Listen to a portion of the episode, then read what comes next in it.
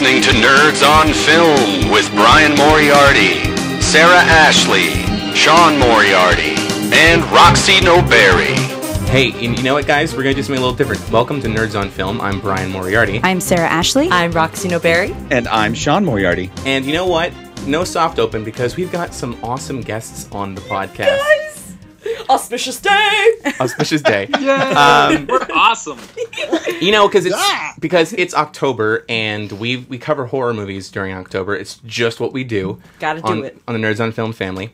And it's kind of cool because there's this movie out right now that's it was in theaters now it's available on iTunes and it's called Tales of Halloween and It's being released in theaters across the country currently, and it's it's also available on VOD. And it is also available on iTunes. And uh, it's an anthological horror movie. It's kind of like uh, if you ever saw the Twilight Zone movie, where it's told in parts, Mm-hmm. or even uh, Tales from the Hood.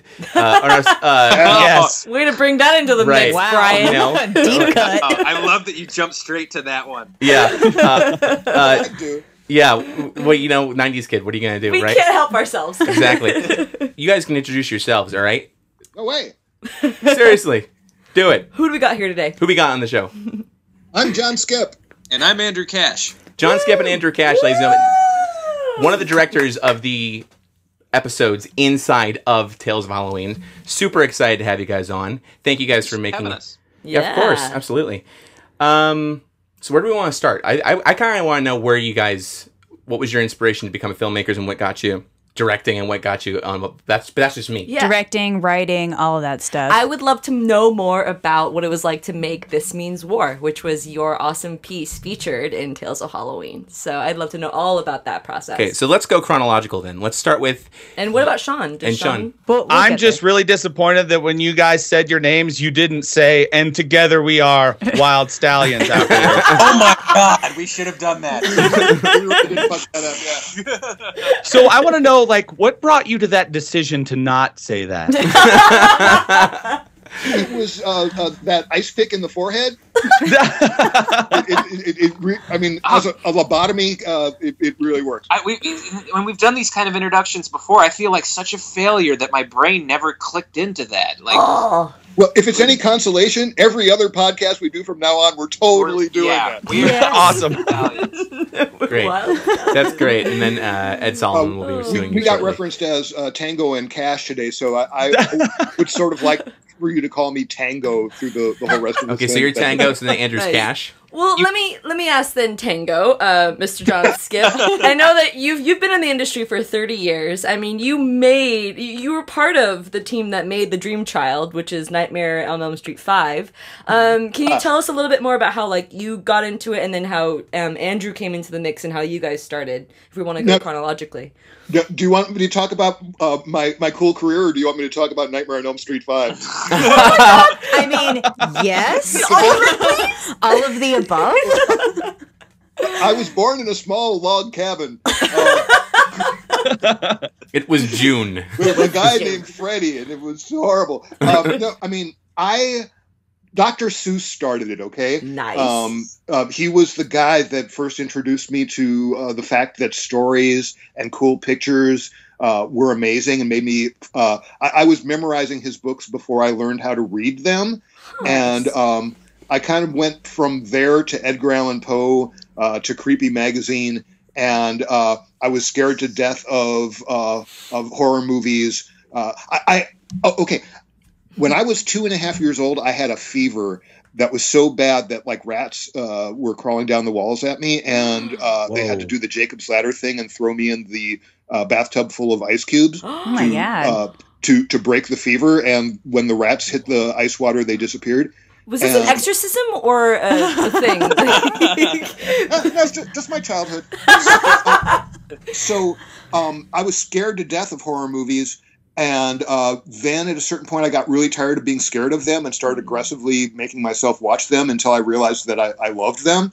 Um, nice. but I- I went into uh, uh, drawing comics, and then I went into music, and then I went into writing fiction, and uh, then I uh, chose fiction out of all of those things to run with, and uh, sold my first story to Twilight Zone magazine in like 1981 when I was like 23 years old or something, and it didn't occur to me to make movies until uh, our book started getting optioned by Hollywood, and I started seeing the way it was going to go, and I was like, "Fuck! If they're going to make movies out of stuff, maybe I better learn how to do it." And in many ways, Nightmare on Elm Street Five: The Dream Child was the thing that really underscored it because. As one of the splatterpunks, we got called into the splatterpunk casting call uh, for uh, for Nightmare Five. They wanted to use one of us new writer guys, so we won the uh, we won the cattle call and uh, wrote the first draft. But meanwhile, uh, one of the other producers uh, had another writer they wanted, so we handed in our script. He handed in his script. They loved our script. They hated his script, so they fired us and hired him to rewrite it. Oh And my gosh. and, and then six writers and 13 drafts later, they had the piece of shit they evidently wanted. And that's Hollywood. That, that's Hollywood. and at that point, uh, I uh, really decided if I'm going to continue to working in the film business, I'm going to have to learn how to make movies so I never have to go through this shit again. Yeah. and then um, one day, many years later, uh, I get a phone call uh, asking me if I would come in and talk about Nightmare on Elm Street uh, 5 for this documentary called Never Sleep Again, the Elm Street Legacy. And I said, Can I tell the truth? And they said, Sure, please. And so I came in and met Andrew and the rest of the guys, and uh, we've been working together ever since. Wow. So the, so the only good thing, in my opinion, that came out of working on Nightmare on Elm Street 5 was meeting Andrew Kasch and making movies now. You know what? And that's important. That's awesome. Okay, so but what happened everywhere in between though? Because I mean, it sounds like that was the big boost that got you kind of in the business and got you able to start directing, right? So where'd you go from there? Oh no, I, I, I spent I spent when I dropped out of uh, um, fiction in about like 1993. Uh, I started putting myself through film school and uh, attending crash courses at UCLA and uh, Independent Nice. Feature Project and all these other things. It was like I, I studied for 10 years before I met Andrew. Oh wow. Okay. and then when uh, the time came, uh, uh, we were both kind of primed and ready to do it. But uh, that's just my end. Um, you know, Andrew. Please, yeah. oh, I- I was born into a log cabin Next door? next door. We lived in a small gated logged community. oh man. Uh, you got- you got the Uh, callback well, badge actually, for I tonight. did I'm live just in a saying. gated community, um, but it was a crazy gated fundamentalist community in Florida. Oh, Um, fun. So I wasn't allowed to watch horror movies or even celebrate Halloween for the first like ten years of my life, That's Um, unfortunate. Wow. which is uh, obviously what uh, made me the man I am today. So, so uh, yeah, as soon as I was old enough to inhale this shit, I went completely nuts. Um, and and look, I was always I was weaned on you know a star at an early age. I, I was only allowed to like watch two movies, and that was Star Wars and Raiders of the Lost Ark. Um, Okay. well, and- that's a pretty good foundation. I mean, at least you an had excellent those. foundation. Um, looking back, it's kind of weird that I wasn't allowed to watch other stuff because Raiders is really intense when you're a five year old. Oh, totally. Yeah. There's more blood in Raiders of the Lost Ark than there is in all of the original Texas Chainsaw Massacre. Yeah. Yep. Holy cow. Scary fact. Yeah, I mean, ju- just in like the last five minutes in that last Nazi melting scene, there's more blood than in, in all Yeah. of Texas Chainsaw Oh, together. oh yeah. Holy. The, Yeah. the Nazi melting scene and the spiders in the fucking in, in the in the cave in the beginning of the movie that really fucked up my childhood. Yeah, and Um, plus you see a dude get beheaded in like the first five but minutes. but, but as a teenager, I just started inhaling horror, and I, I I kind of largely missed the '80s horror boom. So I just I was a late bloomer, and I caught up on a lot of stuff, and and uh, and I think the first one like like I saw was Alien when I was like ten, and it fucked up my world. And I uh, and then after seeing Aliens, I knew I wanted to make movies. Nice, nice. Uh, and you guys, actually, I had a quick question about um, the whole splatterpunk movement as it Uh-huh. was. Can you guys talk a little bit about what it was like to be a part of that wave? Or I don't know if, if John or Andrew, either of you can really speak on that. Uh, what was it really like? Well, Andrew can't speak on it because um, I was in a fundamentalist community. While Oh yeah. Sorry about that. Where that. splatterpunk means something completely different. Oh yeah, not that one. no, the um, but the, the splatterpunk literary movement of the uh, 1980s was basically a spontaneous eruption in the arts where a bunch of different writers came out at about the same time, didn't know each other, um, but were doing kind of troublemaking uh, fiction uh, at, at the same time. Basically, it was uh, Clive Barker doing the Books of Blood in England, while Joe Lansdale was writing uh, uh, the Night Runners and some of his crazy short fiction in Texas. David J. Schow was writing his crazy Hollywood horror stories, and Craig Spector and I were writing uh, in New York City, doing like The Light at the End and this sort of stuff. So all of a sudden, there were all these intense uh, young writers who were full of ideas and uh, had no limitations on the sexual or uh, violent or subversive uh, content of their stuff, and uh, were trying to blow minds. And a couple of years into this, as it started to catch on, people were like, "Well, what are they gonna, uh, you know, what are they going to call you?" And Dave Schow was sitting at a bar at a at the World Fantasy Convention as this came up, and he said, ah, "I guess they'll probably call us splatterpunks." And 15 minutes later, it was all over the convention. And two weeks later, it was in the Village Voice and Penthouse Wow. magazine and just all over the fucking place. So it was a funny word idea whose time had come, but but it really was just uh, a bunch of writers who did, uh, like I said, didn't even know each other, weren't aware of it, uh, uh, spontaneously writing uh, this kind of stuff at the same time, and it felt like a movement just because as the old saying goes, it's steam engines come steam engine time. All the parts of the tra- train are laying around, but one all of a sudden one day everybody sees all the parts and says, "Wait a minute, we could make a train with that," um, a- and, then it takes off. So that's kind of where that happened. But while we were doing that shit, uh, Andrew was in school, and um, you you read me when? uh, I had read his books probably when I was in high school. Uh, uh, my buddy Mark uh, knocked on my door one day, and uh, and he had two books in his hand. One was The Light at the End, and one was The Scream. Uh, and he said, "You need to read these books. Uh, you will probably love them more than any human being. They uh, they they were written for you and totally your style and sense of humor and everything. Uh, you're gonna love this shit." And I read them, and of course, he was absolutely right. Um, so I I inhaled all the splatterpunk stuff uh, after that. Uh, I mean, I was living as a like a little pimply antisocial teenager in Tennessee, um, and uh, never ever thinking that I would actually like know all these writers and be working with them and hanging out uh, with them uh, many years later in Los Angeles. Isn't it How fun weird is when that? dreams come true? It's very weird. It's it's very it's very very weird uh, uh, to be out here now and and, and, and like the people you know and the, the shit that you get to experience like on a day to day basis. You kind of like have to step outside yourself every now and then and go like, what the f- holy fuck? Really, this is happening? How'd that happen? so then, what led you um, to making the the documentary? Then, Uh, well, I had been out living in LA for a couple of years, just trying to make my way as a as a filmmaker, uh, or just like any industry job, and I couldn't get hired for shit. I was cutting videos for um, like wealthy dead Jewish people. right Uh, on, my type of people. Yeah, uh, yeah. They- they- grieving families would, for some reason, I got roped into that, and so it was just like nonstop funeral videos. I was like Jeez. I, I was I was getting very depressed and everything, and, and my life changed when I met uh, Dan Farrands, who was a screenwriter of Halloween Six. Um, he was working on a documentary called His Name Was Jason, um, and uh, a friend, a journalist friend who knew him, said uh, uh, they were looking for an editor at the time, and they, he said uh, I was referred to Dan. So I started. They hired me on that, and I was cutting the bonus materials for their second disc. Um, that project went to shit.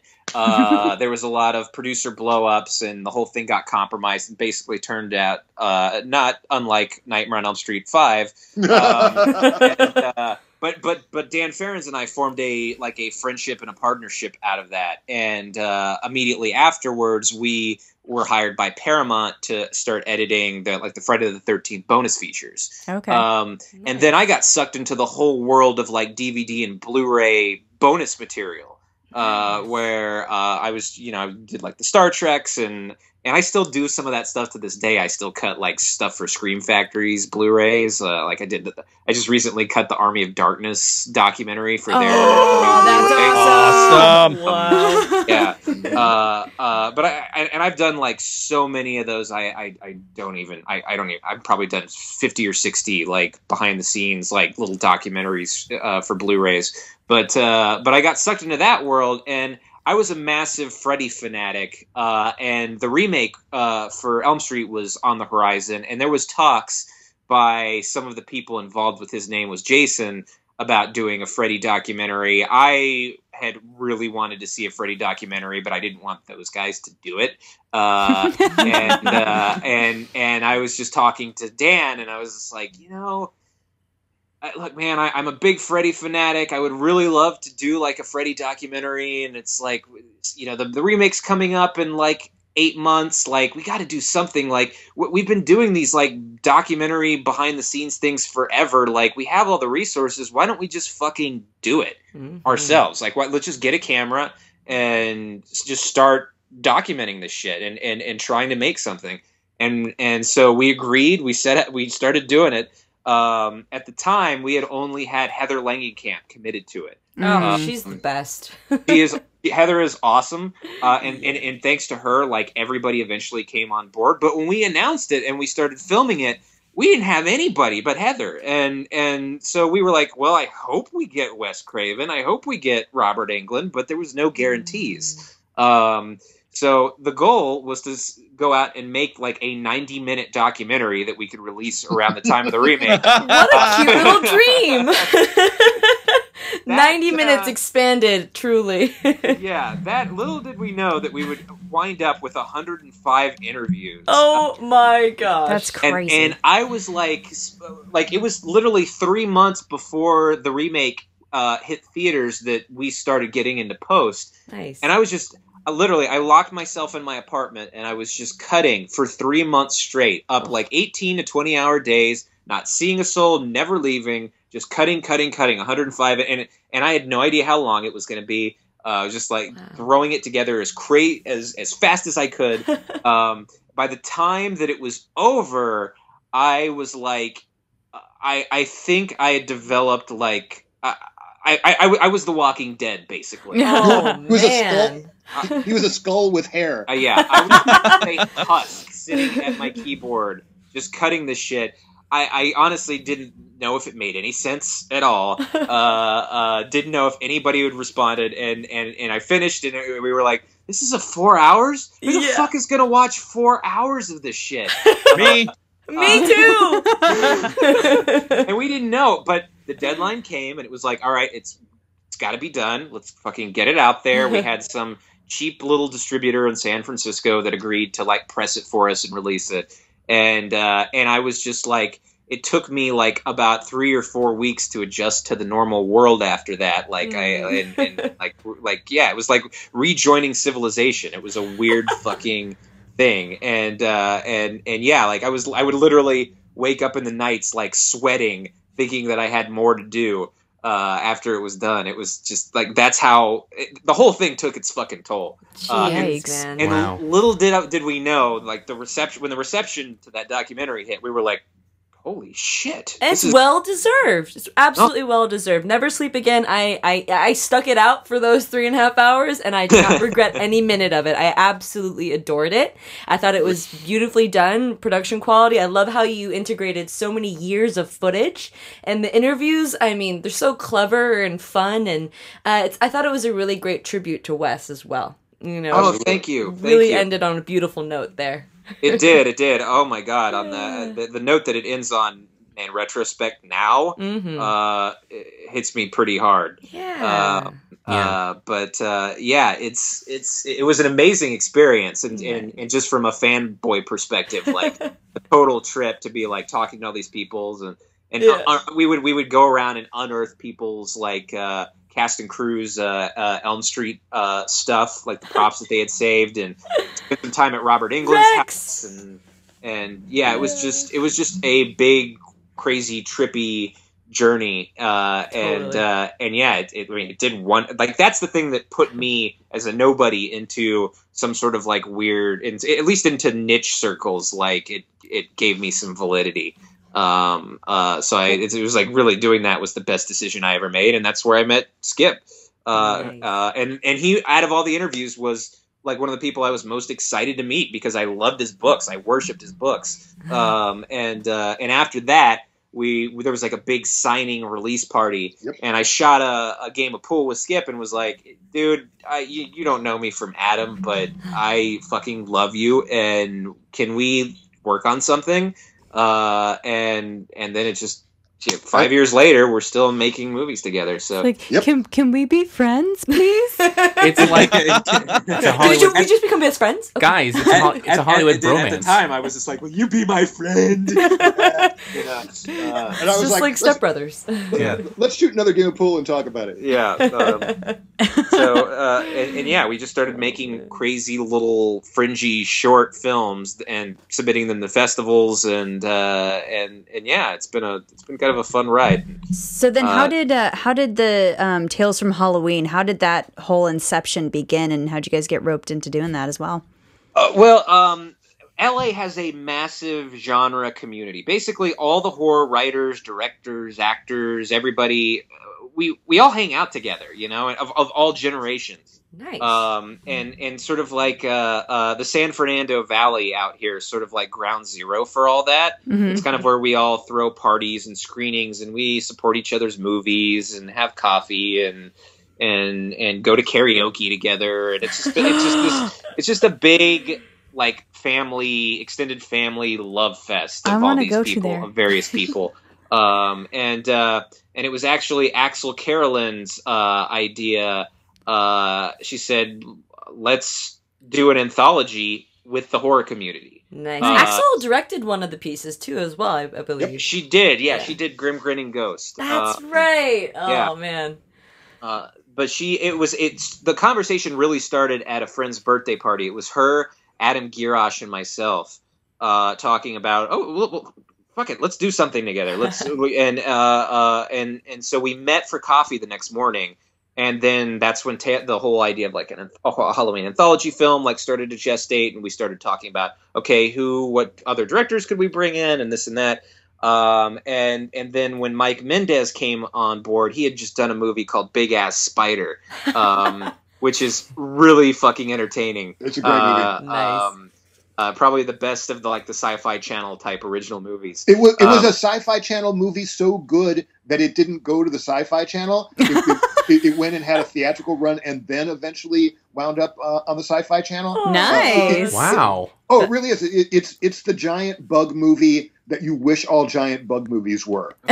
Oh my god. Yes. It's genuinely entertaining as opposed to you, you laugh with it as opposed to laughing at it. Oh, Okay, good. good. Good. Yeah, That's really, important. really good. It's it's it's great, but he but he had done that for a company called Epic Pictures, Nice. Um, and then uh, you know Neil Marshall and Darren Bousman, who were you know big heavy hitters, came on board, uh, said that they would do it, and uh, and I think Epic saw the lineup of the filmmakers, and to their credit, they were just like, yes, well, you get creative freedom. Just you know, d- d- the only rules is uh, you can't do found footage and you can't suck. Those, those You were the know two what? things they Do they me. are those mutually exclusive though? yeah, I don't know. Not necessarily. uh, d- d- depending on what movie you're watching. Uh, true, true. uh, but I mean, in general, most of them.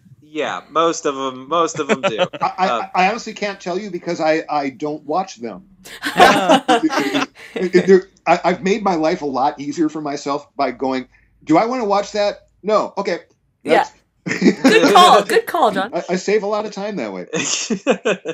uh, uh, so yeah, that's that's how the whole thing started, and it was just kind of like, okay, uh, you get almost next to no money, and you only have two days to shoot it, but you can you you you have final cut, you can you've got creative control. We're not gonna fuck with you uh, too badly. So uh, uh, yeah, it's it's. Uh, it, it, and and we it was all developed together in unison. Like we didn't want to just like okay, everybody you know split, uh, go make your movie. So uh, we like uh, it, there was a lot of uh, talk about keeping it like sort of a shared universe thing and Yeah. having them cross pollinate like Pulp Fiction style. Right. I mean, there's Mhm. over 70 cast members featured, and I could tell that there was a bunch of times where there was double casting. Yeah, they would overlap. Like those yeah, kids yeah. A lot of killing all those reoccurring faces Yeah. kind of Yeah. come in and out of the various segments, and that's sort of the thing that unites everything. Right, And right. Ours is really interesting because it falls right around in the middle, Uh-huh. and it almost feels like Grand Central Station, where uh, all these characters are either on their way to their adventure or on their way home from the one they just had. Uh, when they all stopped in for our crowd scene, for our big mob crowd scene, Nice. um, and uh, yeah, it was really really interesting uh, to well just to see who showed up. Oh, Um, cool. And then, you know, we, we didn't know how big a crowd we were going to have. And then we have this monster fucking crowd. We have like 60, 70 people.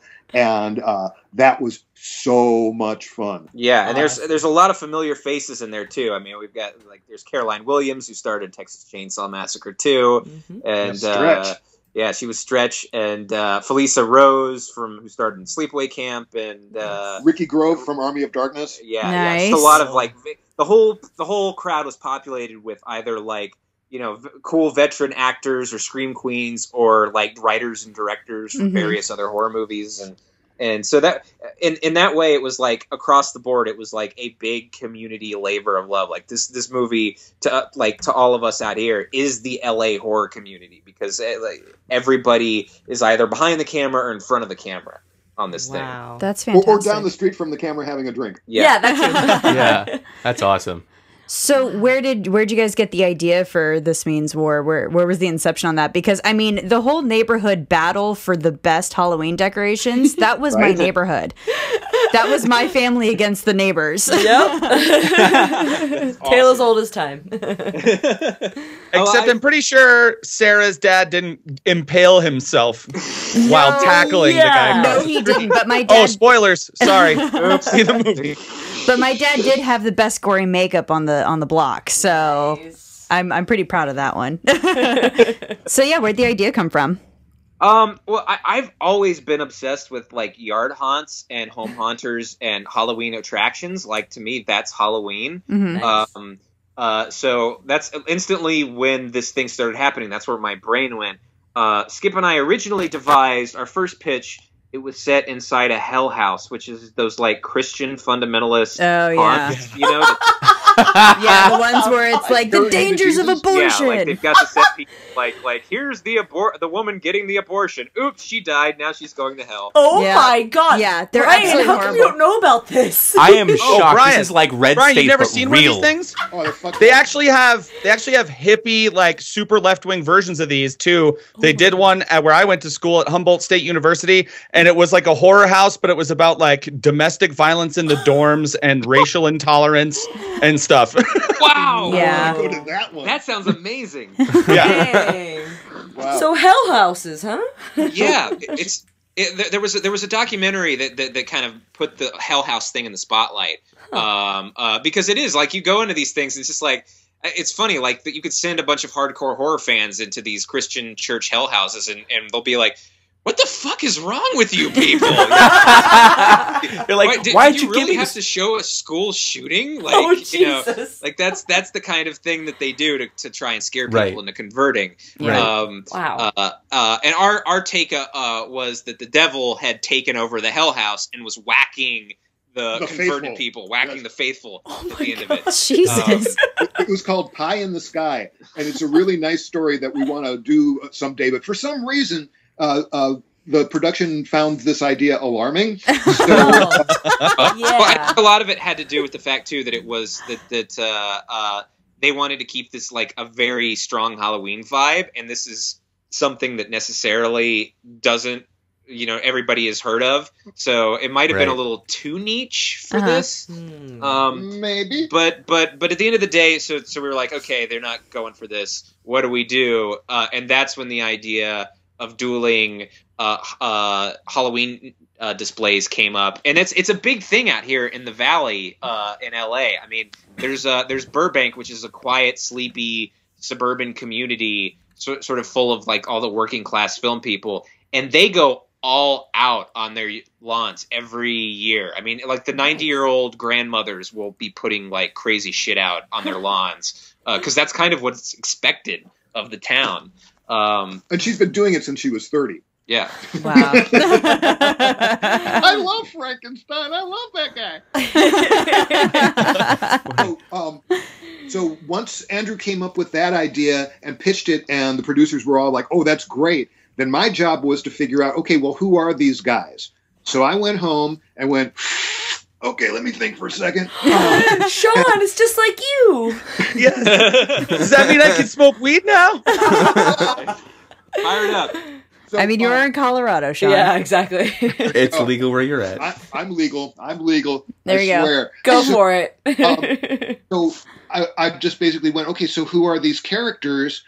Oh, wait a minute. And kind of flash back on my whole long history of, of being a splatterpunk and being welcomed by guys in nice suit jackets with patches on their elbows um, who uh, liked um, Val Lewton and Shirley Jackson and thought that we were the Antichrist. Um, and uh, just that whole horror culture war, loud versus uh, quiet. Uh, uh, uh, no, yeah, yeah, yeah, loud versus quiet, soft versus uh, hardcore uh, was a, a thing that you know I, I was very familiar with, and that is still a you know a a rift in the horror community, in, in, a psychic rift in the horror community to this day. And it was like, okay, Boris and Dante, and uh, uh, Boris is old school, and Dante is like you know uh, uh, the the Rob Zombie hardcore guy, hmm and um, and the whole thing just really uh, flew together from there. And uh, yeah, we, we we had our we had our hook, and then it was just a matter of uh, of honing it down. Uh, I, I got I got to be honest. In, in the first 870 drafts that I wrote, oh um, man. um, there were there was a lot more biting dialogue between those two guys Uh-huh. but uh, for time reasons and for just basically the way that it wound up going is that we essentially whittled it down to a minute and a half of argument and the rest of it plays almost like a silent movie Oh Mhm. yeah, Yeah. That was great. The physical comedy of all of that was just so fantastically done. I mean, choreographed so well. So you didn't Oh. really need dialogue for that. I also wanted to say uh, the editing in the very beginning of that is, and the whole thing was amazing. As an editor, I was Yeah. like, oh, every beat is so perfect with every shot. As the, the very beginning, and then when they're setting up everything, it's so good. Oh, thank you so much. I, well, I'm an, I, I make my living as an editor, so uh, Nice. uh, uh, for various TV shows. So yeah, it's uh, uh, I, thank you so much for saying that. And- Hey, I, well- make, I make my living by pacing around behind him going oh, can we shave like a frame off of that shot no That's- it's really it's really really super fun and yeah andrew knows his shit so yeah Hey. basically he's he's the he, at that point in post he's the hands on the control and i'm the guy pacing back and forth going hey what about this hey what about this That sounds like what when, when Brian and I were really young and we're making movies, I would edit them and Brian would stand behind me and be like, "Uh, you should." And I almost beat him to death. but you know, because brothers. I know that feeling so Yeah. well. Yeah. Uh, Andrew, I'm Worst thing curious. when you're working at a computer, whether you're like a screenwriter or an editor or something, and then you can feel like somebody's hot breath on the back of it's like, just, just, just no, back away. Yeah. Um, Andrew, that's why i keep my mouth filled with ice cubes whenever that's funny. Uh, I'm curious, Andrew, are you uh, and Jonathan, are you guys allowed to name drop the shows that you work on, or are you under NDA? Can you not say? Oh no, I, I, I can I can totally say I, Brian, Brian's assuming that they're secret agents as well as filmmakers. yeah. yeah. Well, I, I I mean, it, I don't or know. Like, are we? Oh. Well, we don't want to transition too fast because I'm loving what you guys are talking about as far as, you know, ta- making this means war goes. Um, but what's it been like for y'all to just be able to go from this project to the next? I mean, do you want to keep doing stuff like this? Oh, absolutely. I mean, it's look getting anything, getting to do anything is really hard. Getting to make a movie is a very long, difficult process just to even you know get get it before a camera. So uh, Skipp and I are always like out there, you know, developing things, pitching things, trying our best to find whatever money or resources we have to make something. And if and if uh, a long time passes, as it tends to happen when you're Mm. developing stuff, uh, we'll pull our own money and make a short film just because we need to make something. We need to have it out there. Uh, and and Tales of Halloween was honestly the first time that anybody has given us money to do anything. I mean, we're we're we're we've always we've both been of the underground do-it-yourself filmmaker variety, and we would just where we would pull together what measly money we had. I mean, even Never Sleep Again was all like kind of like self financed with like Dan Farrands like putting his own money into it, and it didn't barely cost anything. Wow.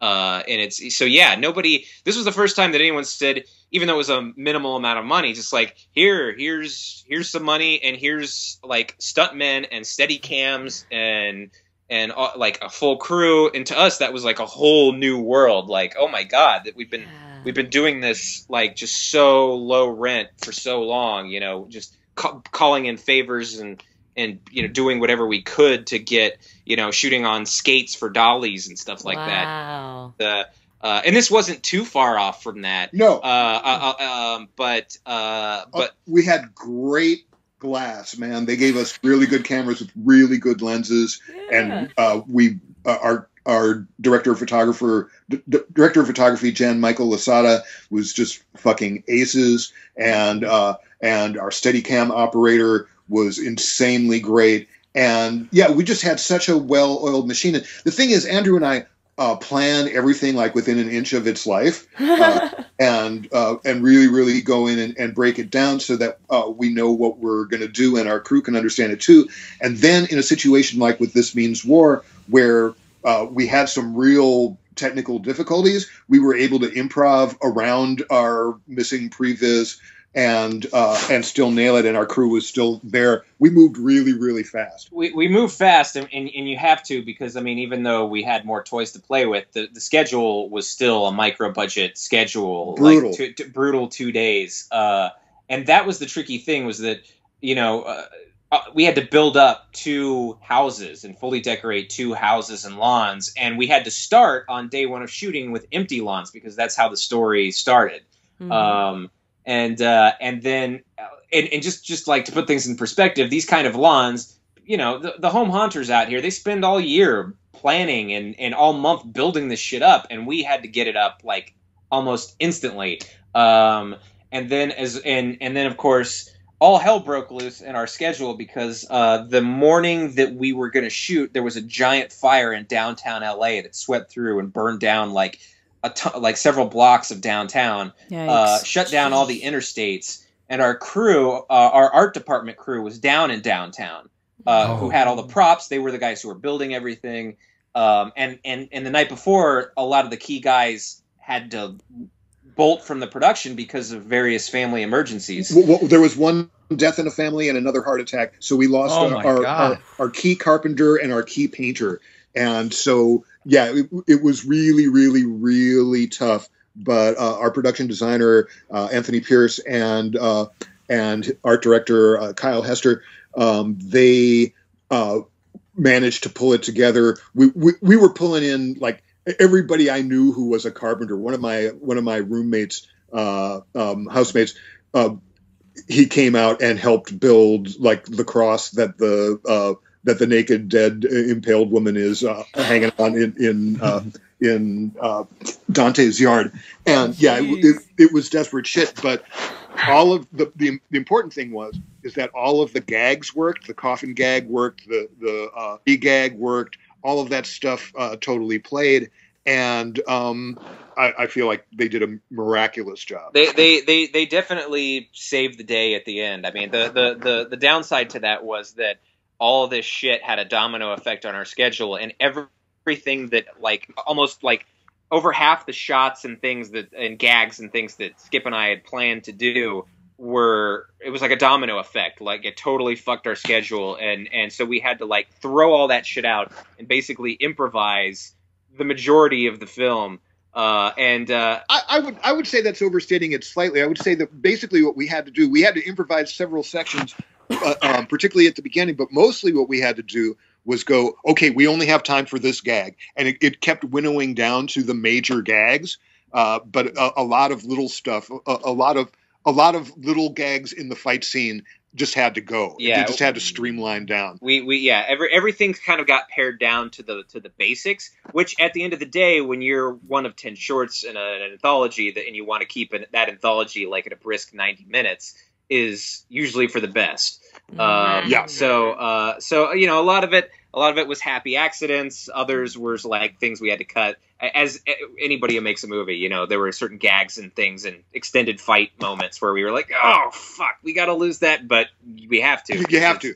Yeah, uh, at, at no point were the two displays built they, the, the idea was for them to be built on the second night, uh, fully built. But at no point were the displays like ever really finished. Like they got the construction guys were working on it as we were shooting, and every shot there's like some dude hammering outside of frame, trying desperately trying to get this other section up.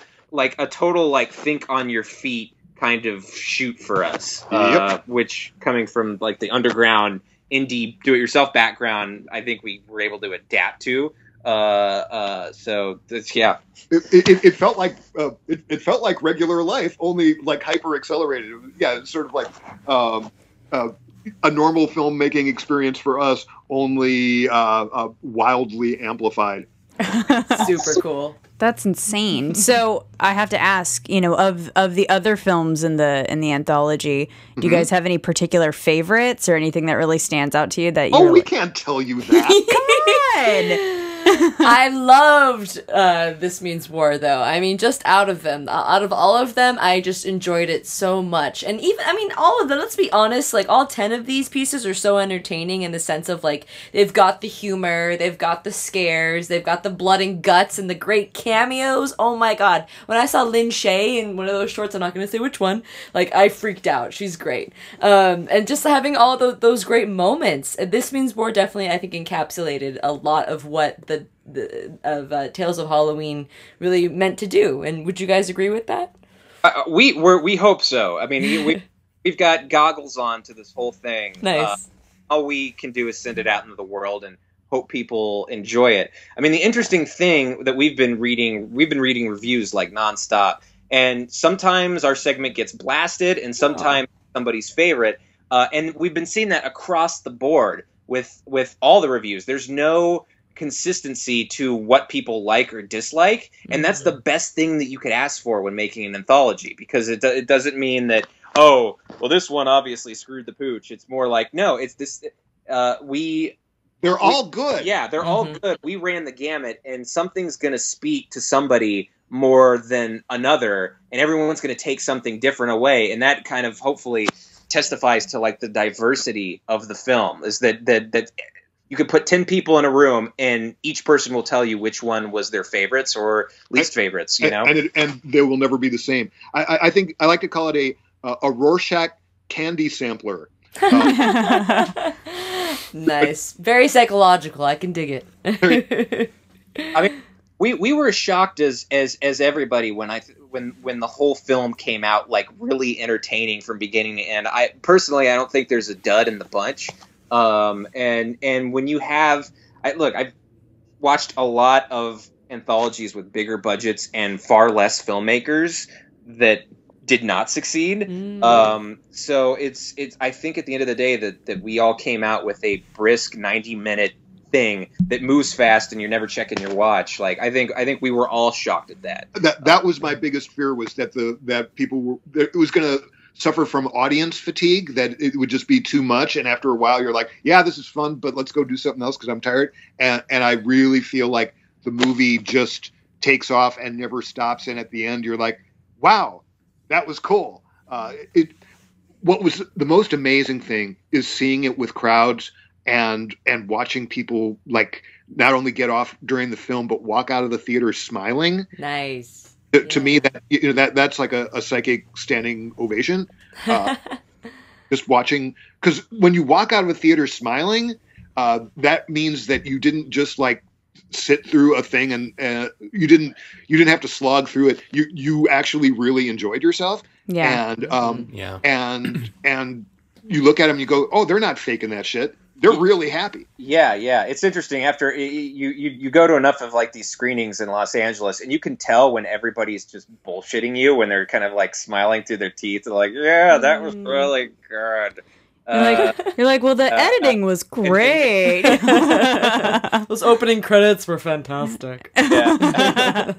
make me happy Yeah. Yeah. Well, you guys just had opening night um, on the 16th, right? So that was that was when uh, the film got major release. And so, what was the like opening night party like, or like, did you guys get a chance to go to like the like the first screening? I think was back in January, right at the Fangoria convention. Is that correct? Or First screening was at Fantasia. and I Fantasia? Excuse me. July. Um, uh, that was the first time it was shown before an audience, um, and it and it's hit uh, several film festivals in the uh, over the course of the summer. Nice. Uh, most of us didn't get to attend, uh, but the but but from what we were hearing, the audience was always really responsive to it. Everyone was cheering and clapping in all the right places, and and and uh, last Tuesday was the only was like the big LA, LA premiere, premiere. at Screamfest, and Nice. it was like it was basically the LA horror community in a room, and like, all right, we're gonna do this. And, Big ass theater at the Chinese. yeah. cool. Awesome. Real- it was That's great. hundreds and hundreds of people there, and uh, the most insane red carpet I think I've seen. Because yeah, there were like ten movies worth of people uh, packing into that thing, uh, uh, and that's just the cast and crew. Uh, and, and then yeah, just hundreds and hundreds and hundreds of people, and filled that fucking theater, and everybody was walking out happy. Nice. That's was- fantastic. That that was the party. I mean, that it, it was just such a such a warm glow of an experience. Um, very much like my my head was when we were talking earlier. Yeah, it, it's nice. Very yeah. heavenly. yeah. Ma- ma- make, I mean, making a movie is a very turbulent, chaotic process, uh, and and it's sort of like having it's like having a baby. You're like, I'm never gonna fucking do this again. Oh, what was I thinking? Ugh, ugh. and then when it's all over, you totally forget about that and go, when can I do the next one? yeah, so so uh, Yep. uh, yeah, it's it's uh, that that kind of experience, which doesn't happen often uh, at the, the like after the premiere, is the kind of moments that like really drive you and like okay, everything was worth it. Um, uh, because at the end of the day, we just want to make people happy. Um, Yep. Yeah. Well, so that begs the question since you were saying, you know, it you forget how awesome it is once you've seen your movie connect with an audience. So then what is next for you guys? What is the next step for you two? Well, we've got um, actually we shot a short just before uh, this means war um, that we thought was going to be part of a, of our own anthology film, and then uh, very quickly realized that it had to be its own show. Uh, it's called Clown Town, and um, the episode that we shot, the the pilot episode, is called Bombo and Flopsy in an Honest Mistake, and basically it's about a couple of unemployed alcoholic uh, circus clowns who, who fight monsters. oh my god. So it, it's it's basically like Oh Um, my god. um, Kolchak the Night Stalker meets It's Always Sunny in Philadelphia. oh my god. and um, yeah, this, this is an idea that okay. Nine years ago, I was working at a, a closed captioning for the hearing impaired place, and um, one of my first gigs there was this really shitty evil clown movie, and uh, it was just like shitty and tacky and and and had no soul. It was just an ugly little film with a ugly clown uh, getting killed by ugly teenagers, and then he comes back and kills them, and I'm like. God, I hate this fucking movie. I, I'm so sick of evil clowns. I, I want, I, I want the clowns to be the good guys for a change. And I got this vision of a clown driving a stake through a, a vampire's heart. You know, like blood flying through the air, uh, but he's using a clown hammer. So every time it hits the stake, it's like. what the fuck? Dude. So, so I, I called up uh, Cody Goodfellow, who's a, a brilliant collaborator uh, who I've often worked with, and uh, and said, I got this idea. We need to talk. So I went over to his house. We got in his hot tub because we're in California, um, and smoked a shitload of weed. And about three hours later, got out with an entire feature film uh, uh, plotted out and uh, wrote it. And then nothing happened.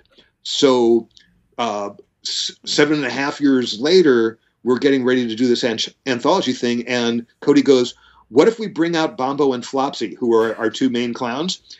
And uh, he went away, uh, and a week later came back with the script for An Honest Mistake, and it was so good uh, that we just went, "Okay, this is what we're shooting." And then when we were two days into shooting it, we're like, "Okay, fuck the anthology. Let's just go full on Bombo and Flopsy. Let's go full on Clown Town." And uh, that's what we're doing. it's it's essentially like a uh, uh, done in the style of like the Three Stooges, two reelers, um, and and we're we, we're kind of eyeing it as like an Adult Swim type series. Uh, and, Nice. and it's yeah, the we got we just scored the, the big thing was our cast. We scored a, an amazing cast who like brought all these characters to life. Tom Holland, who's like the director of Fright Night and Nice. uh, and uh, Child's Child's, Play and, and various other things. He plays like a, a drunken like Mr. Miyagi type clown. The And- clown with no name. And uh, oh my god. yeah, it's it's we we've been we've been kind of pitching it around town right now, and we've it's we've been showing it at a couple of various like little film festivals, and the response has been like through the roof. So Awesome. we we're, we're we're we're hoping we somebody around town sees the potential of this thing, and we can spend the next few years doing a show like this because it would be the most fun thing in the world. That we seems- also have that Sean just seems Whalen, amazing who and bizarre. remember as Roach from The People Under the Stairs, or uh, from a million other things. And uh, yeah, he plays the hapless uh, sidekick of Bombo and Flopsy, who desperately wants to be a clown. And then for Bombo and Flopsy, we have a couple of actors. Graham Denman plays Bombo, and uh, uh, he's an angry little spark plug of a of a man. And then uh, uh, Tim Crow plays Flopsy, who is his giant silent accomplice. And uh, and these two guys are so fucking funny. They are so perfect. And they they stopped being Graham and, and Tim and entirely became Bombo and Flopsy. I mean, they they just Love it. so beautiful. I, I can't wait to show you. Our, our producer is actually the biggest coulrophobe in the planet. He's he's terrified of clowns uh, more than anything. So Oh. he was produ- he he begrudgingly produced it for us, but he was kind of like in the back, like you know, in his car, just tr- doing whatever he could to like stay away from the clowns on set. And so we would we would trick him and like you know take take the clowns and like put them around the corner and like Buzz, come here, man. Uh, I just I, I I have some very serious budget stuff I want to talk to you about. Uh, and then he'd come around the corner and the clowns would all jump out. Uh, Oh my and he would Oh, freak out and run away. Uh, Oh so- my god, that'd be like I- so I've never seen Buzz stare at his shoes so much in my life. His his gaze was straight at the floor almost the entire time we were there. but but we knew it was working. We we knew our clown gags were working because he would just take one look and just, like even at the dailies and go, oh, I, ca- I can't. That'd be like if we made Brian produce a thing like a film about xenomorphs. Yeah. Absolutely. Yeah, if he had to, Yeah. if he had to produce a, a one of the alien movies, that would that would be like that for Brian. No, I will say, if there were clowns fighting xenomorphs and they were hitting You would be cool with it? with giant hammers going, uh, like that would be amazing. It'd make up for everything. Yeah. Um, if they could completely outdo their evil with just clownery, like that would be that would be fantastic. You were discussing the soul of our show right there with, with that. And I swear to God, if, if, if it gets picked up, we will kill the fuck out of a xenomorph just for you. oh, oh Dude. Okay, so I have to I have to say when you said Clown Town and you're talking about this, you warmed my heart because at one point I fancied myself a filmmaker and I might go back to it at some point, but the first film I ever made was about a bunch of clowns who uh, uh and it was actually it's it's they are the the, the bad guys It but was it's so great. But I it's just it. it's it's a comedy. So it's it's literally just called Mugger Clowns, and it's about this guy who gets chased by a whole horde of clowns, and they just turn him into a clown. Like that's all. That's that's all there is to it. and it's black and white and it's set to classical music. Yeah, Well, it's set to like the French to cut. like The yeah, French but the French cut is in, infinitely a better version of it. Um, Sean actually was the editor, and he was also the big uh, evil clown leader in that in that movie. Um, I'll send you guys the link to it when we're I done. was so hungover during the shoot of that. I don't remember barely anything. so like you have no Wait, idea. how old was I? I, I will say for sure that if Clowntown comes to life, for sure, and happens and becomes a big thing, you will. There was at least twelve people who will be watching that every single episode because yeah. of the people who are involved with our project. Hell yeah. I mean, man. I don't even like clowns, but that sounds amazing. I want to watch that. Seriously, I am so down. Oh god! And when we show it at film festivals, the first thing the audience asks afterwards is like, "When's there going to be more of this?" So we, we're hoping like hell that. Uh, co- I, I, I- I tell everybody if we have to start a Kickstarter campaign and Oh, just please. and, and, and, and do make this like a little web show, we will. Um, One way or another. One way or It- it- another. it's just too, it's just too much fun. It's just too cool. We have to do it. So, So so uh, we're doing that, and then we've got uh, a bunch of features that we're uh, that we've been developing, and uh, hopefully um, we will get to make some of those soon. We yeah, we just need to make more movies because it's the most fun thing. Yeah, Yeah, I think I think ideally that's what Skipp and I would do for a living. I mean, it gets a little tricky because Skipp's writing and then I'm cutting on various shows and. Uh, and You're working on the Flash right now, right? Uh, I I was. I just left the Flash for a new show called Legends of Tomorrow. Nice. Um, which is like the big DC superhero team up show. It's like a spinoff of the Flash. Great. Uh, and that'll be airing in January. But I'm I'm Huh. I'm I yeah, I got bumped up to go off and do that show, That is Um, awesome. which is super fun too. Congratulations. But Right. but but yeah, it's like and the hard thing too is like you know we- we've got families, we've got you know our our our, uh, our professional jobs, and like carving out the time can sometimes be a little bit tricky. But sure. uh, come hell or high water, we're gonna do it. Damn it! That's Yeah. great. So, just to kind of start wrapping things up here, I want to ask you guys since you're so wrapped up in in this sort of niche genre, Mm-hmm. um, what's the best horror movie you've seen in like the past couple of years that you just think everybody should should watch? There have been a couple over the past uh, year, year and a half that I've been very, very excited about. Um, loved It Follows. Yeah. Yeah. Loved The Babadook. Oh, yes. So good. Yeah. And Andrew hasn't had a chance to see it yet, but I am a huge fan of um, A Girl Walks Home Alone at Night. Oh, Oh, right. I haven't Yeah. seen that. That's on Netflix right now. I Is it? Yeah. Okay. Yeah, it, it, I I was really, really, really blown away by that one. Nice. Uh, I, I loved uh, the Australian prom nightmare movie, The Loved Ones. uh, thought that was astonishing. Uh, big fan of Cheap Thrills, uh, Oh. directed by E.L. Katz, written by Trent Haaga. Cheap uh, Thrills. that has Ethan Embry in it, isn't it? Yes, it does. Uh, Nice. Pat Healy and, and Ethan Embry, and uh, wow. Oh yeah. And it's just phenomenal. Um, Great. uh, what else? What else we got? Oh my god! Uh, Let the Right One In was a movie. Oh, yeah. that, I, that that absolutely blew my socks off. Mhm. Um, man, yeah. Did you guys ever see uh, Starry Eyes with with Alex Essoe?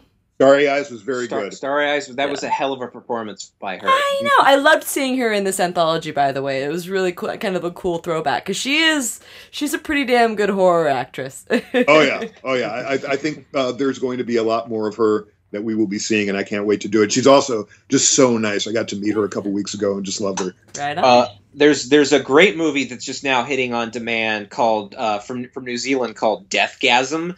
Um, and that- that's about a uh, like a garage heavy metal death metal band in New Zealand that accidentally summons the apocalypse uh, uh, and turns their whole town into demons. Nice. Um, Oh, I Uh, need to see this. it is a blast. It is so much fun. That's awesome. I would say basically anything that ends with the uh, with gasm yeah. probably good. Yeah. Or Zombeavers. Yeah.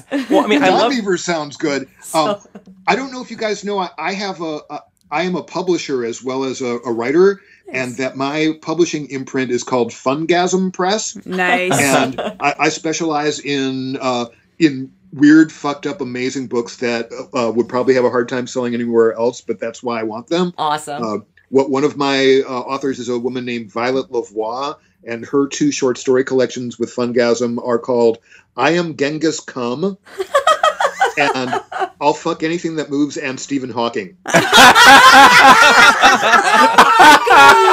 oh my The- god. The, the central prem- premise of, of "I'll Fuck Anything That Moves" and Stephen Hawking, that the short story is uh, a suicidal man in the future who wants to have sex with a black hole in other to in order to non-exist.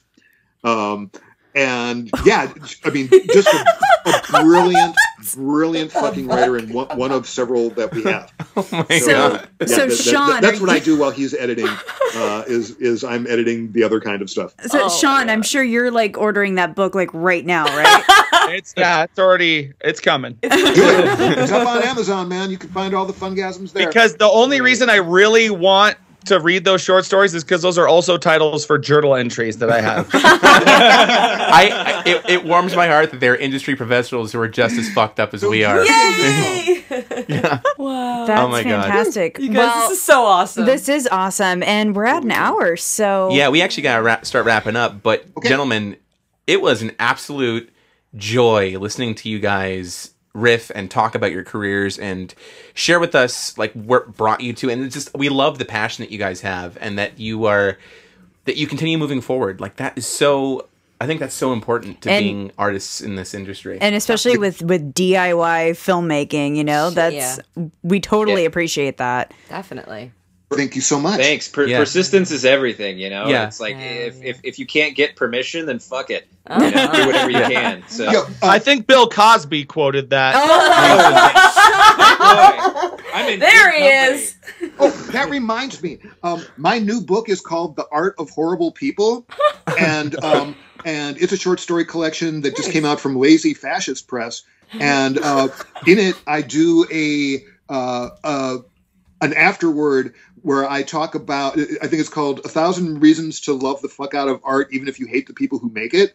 and um, and I took a, a big shit on Bill Cosby's head just because some because he yeah because fuck Bill Cosby. Because fuck that guy, right? Good on you, John. there you go. Well, This fan. guys, Exactly. uh, Tales of Halloween is in theaters now. You can certainly look for it in your at your local uh, cinemas, but if it's not, don't fret, guys, because you go to iTunes and you can buy or rent it.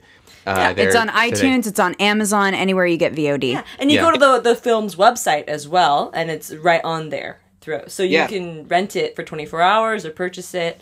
Um, there's a lot of ways to access this film.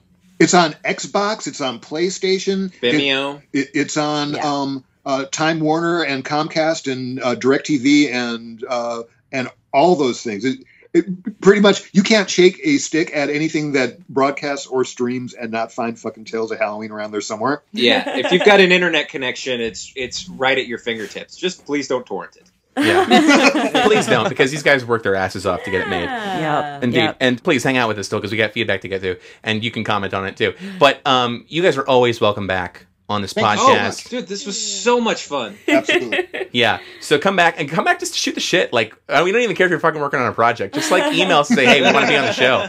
or give us some of your time because you guys are in the business and Right. I mean you're practically legends at this point so I'm really like stoked to be able to pick your guys' brains Right? I mean, like is so shameless cool. plug. I'm a professional actor, so like you know, if you're looking for somebody to Oh, Brian. If you, Oh, if, Brian. if you want to film adapt, if you want to film adapt Genghis Cum, I'm just saying I'm your guy.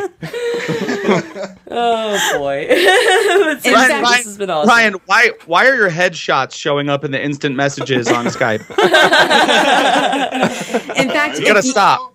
if Dude, you literally, there there there are some people in in that you meet at like LA parties that like I think they have like uh, their business cards in their palms at all times. Oh, so like God. when they meet you for a handshake, you'll come away with a business card. it's like that scene in American Psycho Yeah, I mean, yes, yes, it's totally American Psycho. yeah, I mean, Yeah, my, my it, plug. well, it is yeah. American Psychosis anyway. yeah. definitely Yeah, I mean, it was shameless self promotion, but I think it was a little bit classier. Yeah, I than think- it.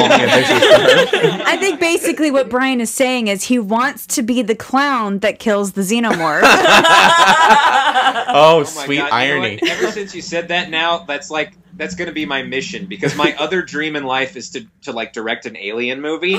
Uh, so Oh. I think this absolutely needs to happen. We need to, we need to do this at all costs. Well, thank you very much for uh, providing us with the terrible idea that we are going to use. Or, or, or what? What if a facehugger attacks a clown and you get this like xeno clown? Oh my god! Yeah, yeah, yeah, Yes. yeah, yeah, and then you've got this like uh, you've got the face hugger with a clown makeup on. it's got a rubber nose. It's got its own rubber nose. It- it- it- instead for its tongue, it's like a little balloon animal. It's true because if you if you put if you put a clown nose Yeah. on a xenomorph and like a poofy wig, it's not nearly as threatening looking. It's adorable. It's adorable. That's the word. The word. wow Oh my gosh. Okay, well, do we want to get into some listener feedback then? Ew. do it Listener feedback. Yeah. We, Nice and we've only got one, which is um, from Bob. Bob, Hi, had- Bob. Hi, Bob. Hi, Bob. Bob had suggested a little while ago we do a karaoke episode. Well, we said we want to do a karaoke episode. He suggested some songs that we do. Yes, and he wanted to know if we had looked at them and were think, thinking if we could do them or not. Uh, I haven't had a chance to look at it myself. I bel I think he was the one who sent like wanted us to do like Sweeney Todd or something like that. Like want to do some more Broadway stuff. Which I mean, it's fine. It just we were kind of joking about the karaoke episode, and seriously I wasn't kidding. I Bob's was like Bob's really serious he about it. wants He us to do like a Team America song like and, that. That email was almost angry. It was like, why haven't you done it yet? I. I don't. I don't care what Bob says. I'm doing the David Hasselhoff song from Kung Fury. yeah, yeah, yeah. Um, What I would mean, what would you guys do if you could do a karaoke of a of a film or a, any sort of A film song. film that's, song? That's the as it were? point. Uh, a film. Uh, Miami Connection. Oh, yeah, we, we would do the entire soundtrack for Miami Connection. or or to keep it on theme with Nightmare on Elm Street, what about the song from the third one? Oh, Dream Warriors. Yes. Dream Warriors. I'm going to be that way about it. Um, I don't know if you ever saw a Jess Franco movie called Faceless. Uh, it, it was his uh, his like modern cop version of Eyes Without a Face. and uh, I'm not a big fan of this movie, but at the end, because it was made in the 80s and you had to have the obligatory rock anthem for the Yeah. end of, of every movie that that had the title in it somehow. So all of a sudden the guy's like, "Cause he's faceless." I love it. I love it so Oh much. my yeah, so I would do definitely the theme from Faceless.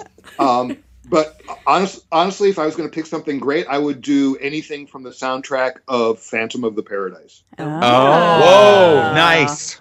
That's where I would go. done. That's one of my favorite movies. See, I picked you for as a Prince bat dance kind of guy. You don't even know me, man. You didn't know me. I mean, Bat Dance is what? It's basically the Batman theme, just prissier, right? That- that- that's all. It, that's all it is. So, oh, guys, okay, so awesome, and thank you for the feedback, Bob. Bob, I think you know we'll have to talk about it. I think, but like, mm-hmm. I I do really want to do it. I know Sean really wants to do it. Sure. I'm down. I'm down. Yeah, I'm we'll- always down to sing. Yes. Maybe we'll maybe maybe we can put it and do it in January where it's a dump month for. Uh, that's no, that's Mel Brooks who wear. Oh, that's right, that's Mel Brooks who wear- You shut your whore mouth. That's not a dump month. February. February. Sorry, Jesus Christ. Sarah, Maybe Sarah a holiday just, special. Sarah just went from like peach colored to bright red. Oh, you guys, we need a holiday special. Why not? We There can you do go. something. There you go. Yep. As long as you do it better than Star Wars. Yeah.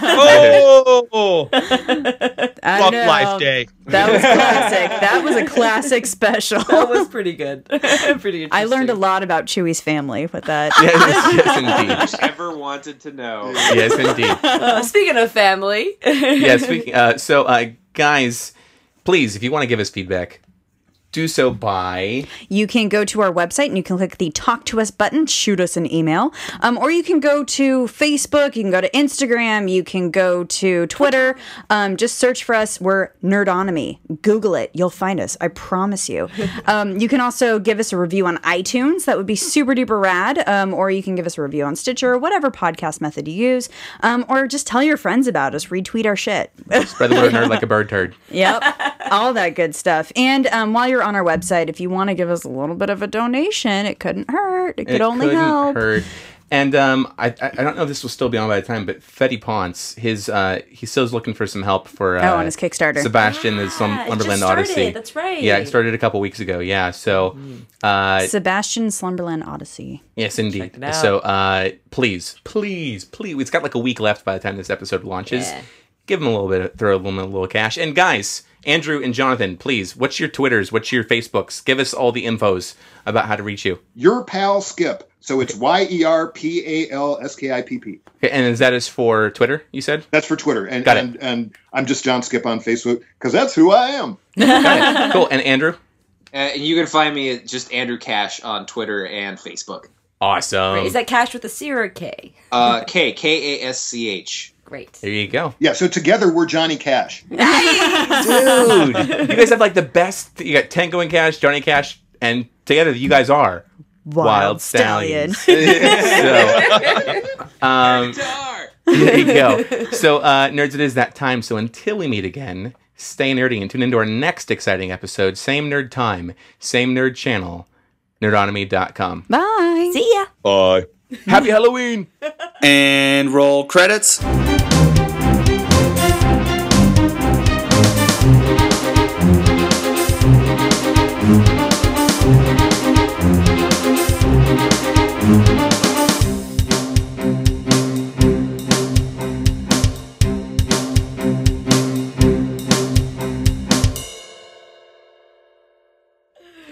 And now, famous movie quotes you should not say during sex. It's after dark. Close the dairy.